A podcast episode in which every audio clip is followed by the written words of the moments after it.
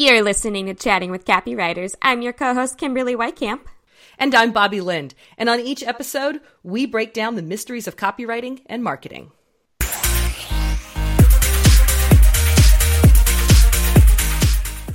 Thanks for listening to this episode of Chatting with Copywriters. In today's discussion, we're going to be talking about how to add scarcity ethically in your marketing. But before we do, you know, Bobby and I really like to talk about random topics and relate it back to marketing. So, Bobby, today I have a question for you. Oh, bring it on. All right. So, think back a few days, maybe. And uh, can you remember one of your most memorable college classroom experiences? A few days. Ha, huh, you're so funny. Yeah, actually, so um, when I was when I was going through for my computer science degree, one of the um, one of the classes was computer ethics and morality in the digital age, because when I when like I talk about my robot. Well, sort of, right? So, I mean, as from a computer science perspective, AI was a very real track for me. Um, not that I went down that path.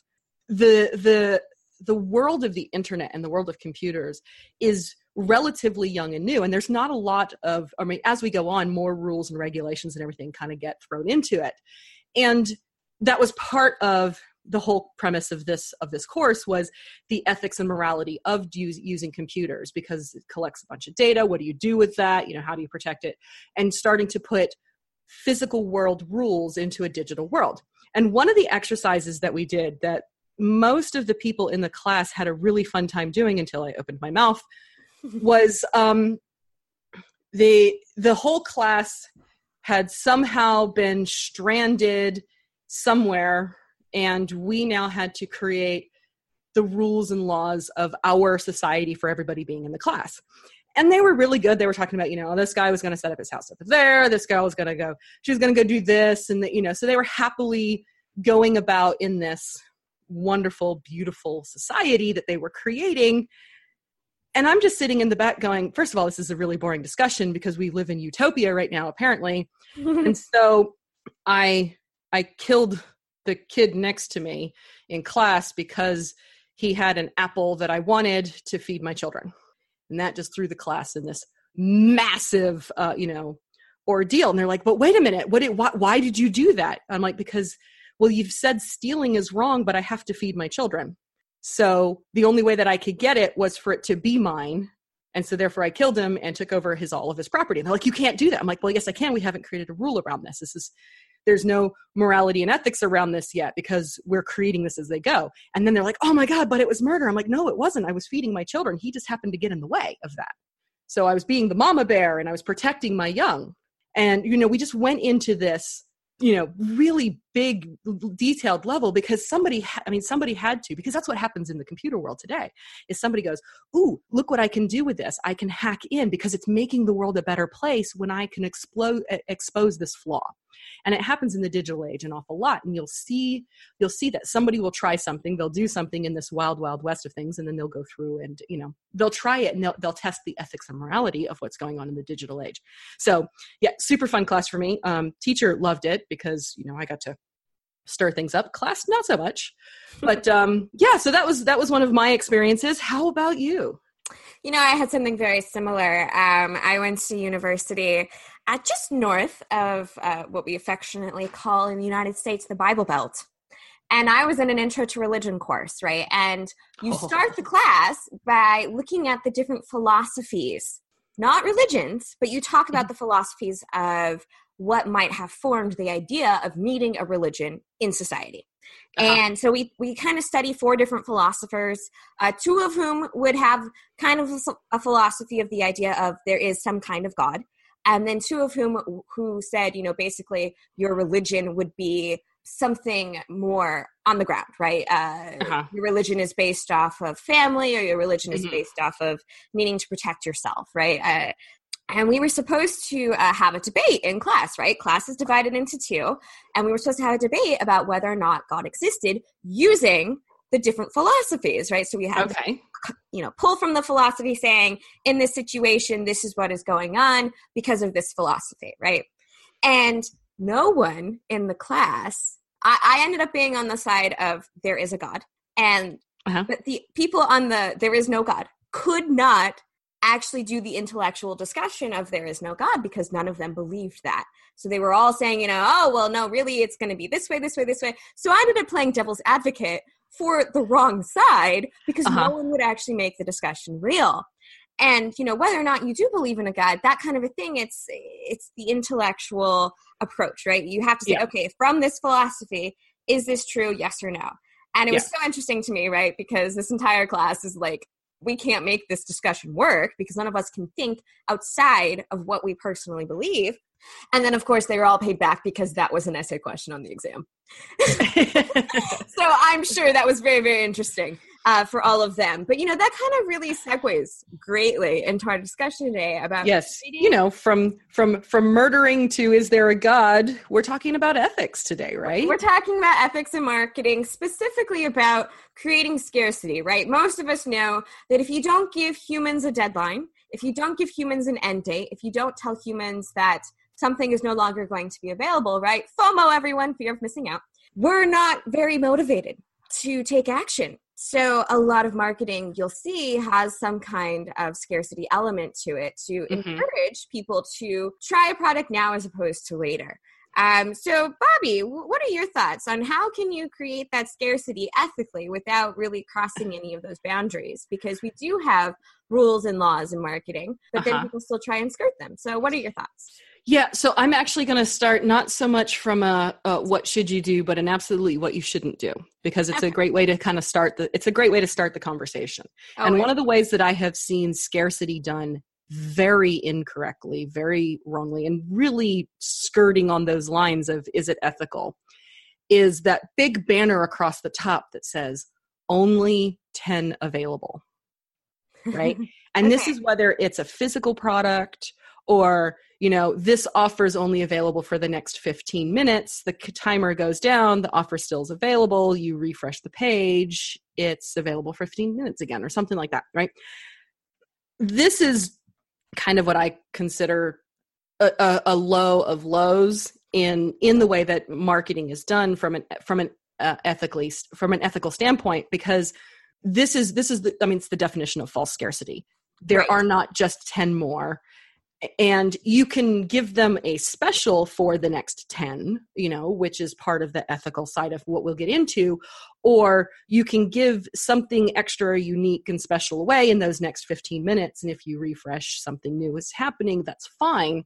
But it's it's that fake it's only 15 minutes. I need you to make a decision right now because this is all going to be gone and for the next person it's oh it's only 15 minutes and this you're going to get you know.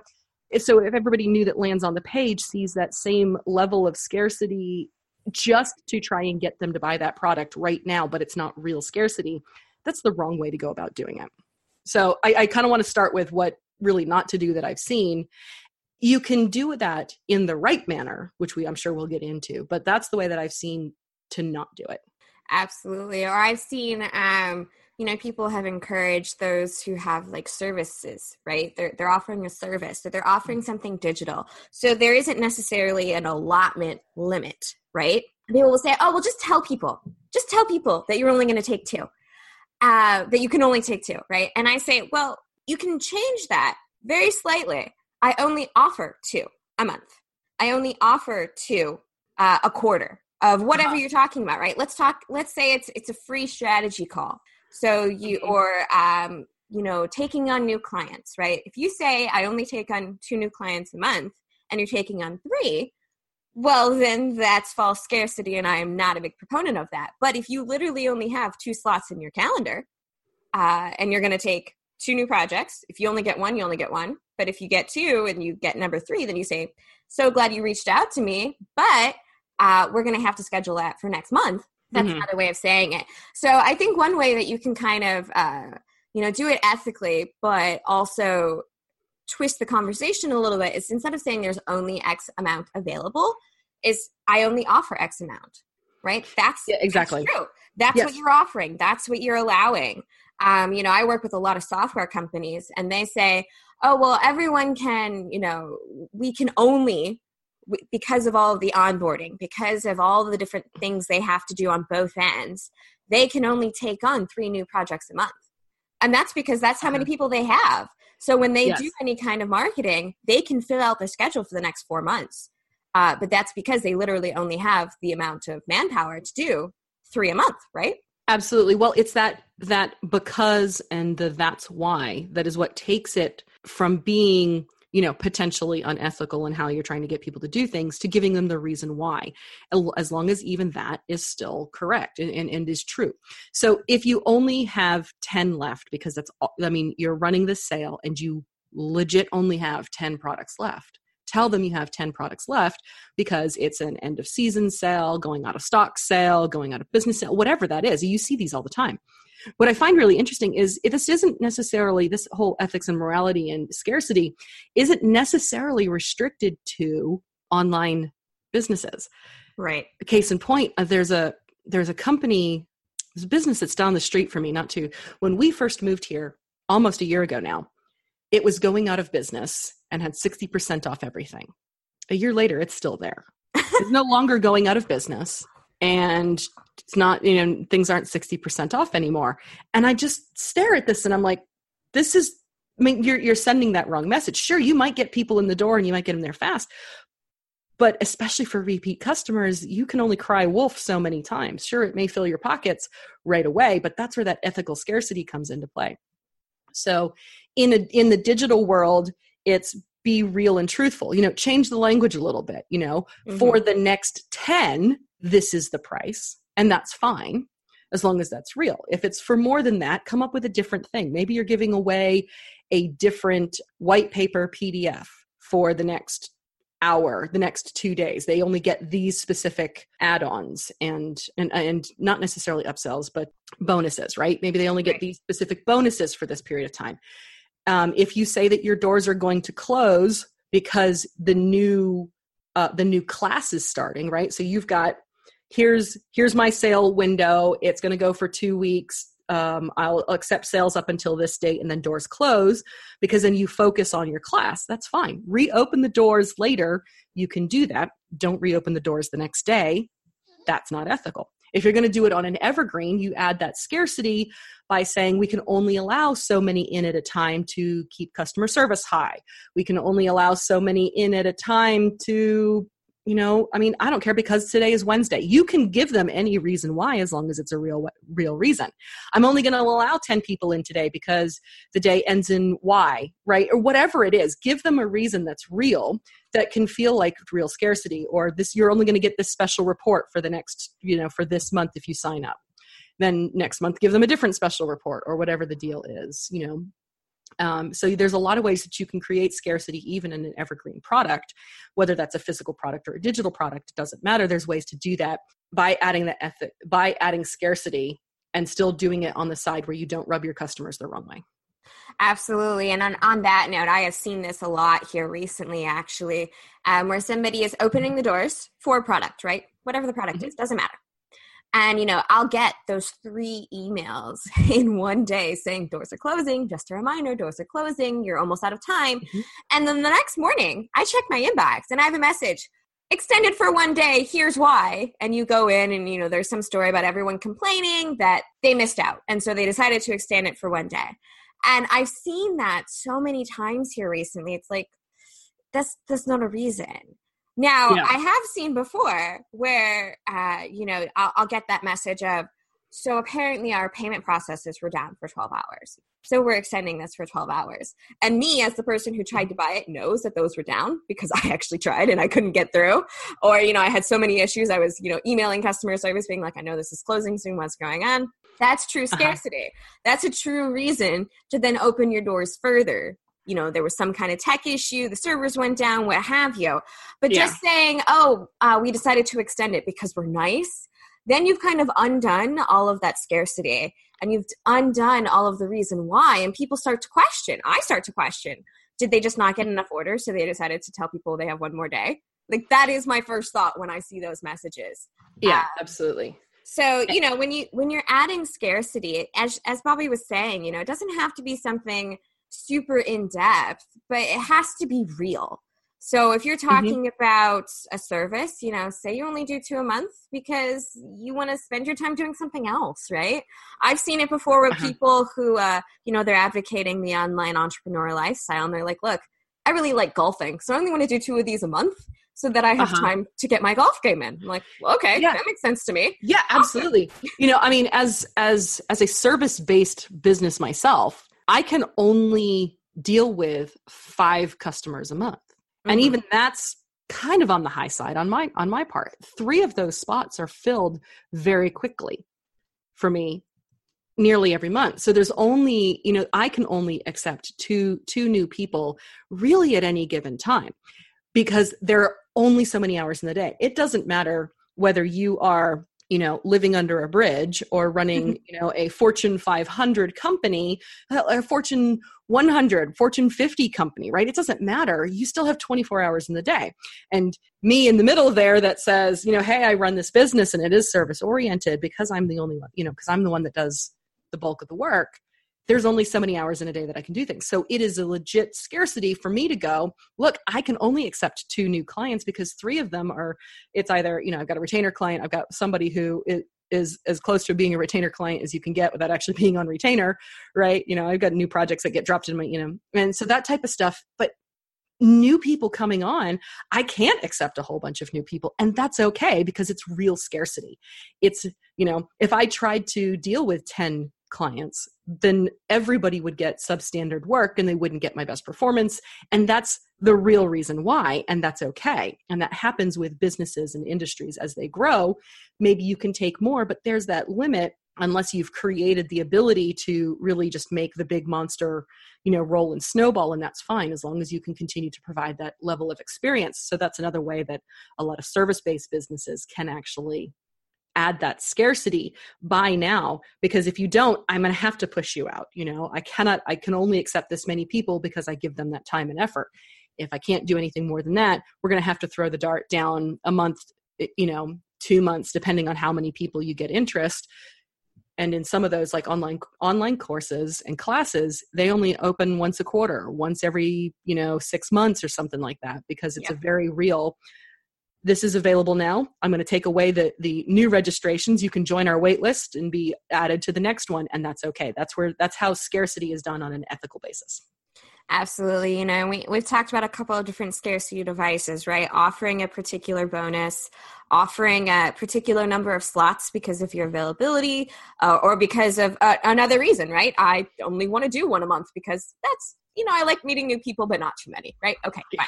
You know, when you're when you're talking about scarcity, there's a couple of options you have. You can do time-based scarcity. I, absolutely mm-hmm. not talking about not being able to do time-based scarcity, but there needs to be a legitimate reason, right? If you're going to offer people uh, an extra bonus for 15 minutes after signing up for something, that's fine. Saying, look, this is the discounted price. We like uh, getting people in depth into our product really fast, and we find it's the best way to approach it.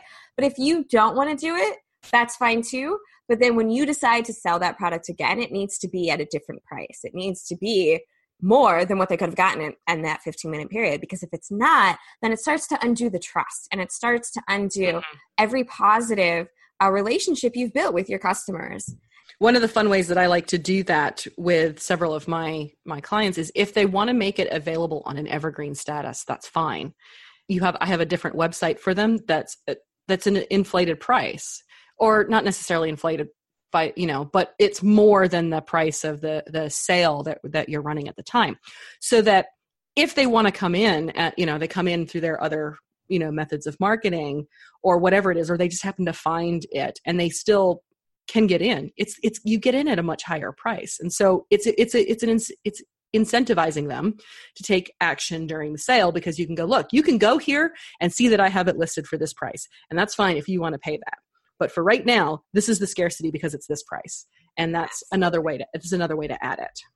So, thank you for joining us. Uh, any last thoughts on? Uh, I think those were your last thoughts, actually, on, on scarcity and how to do it ethically. And, and basically, uh, the only thing do I want to add is, is do it ethically, right? Have a reason, have a legit reason, and explain that reasoning to your audience. And then if you do offer that exact same thing, remember the scarcity that you've offered in the past and make sure that you're not undoing building that trust and likability factor.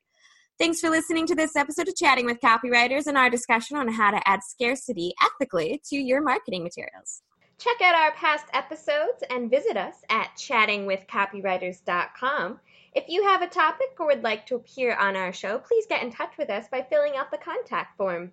And don't forget to subscribe either at chattingwithcopywriters.com or on your favorite podcast service such as iTunes or Spotify. And if you like what you hear, please share it with your friends and leave us a review.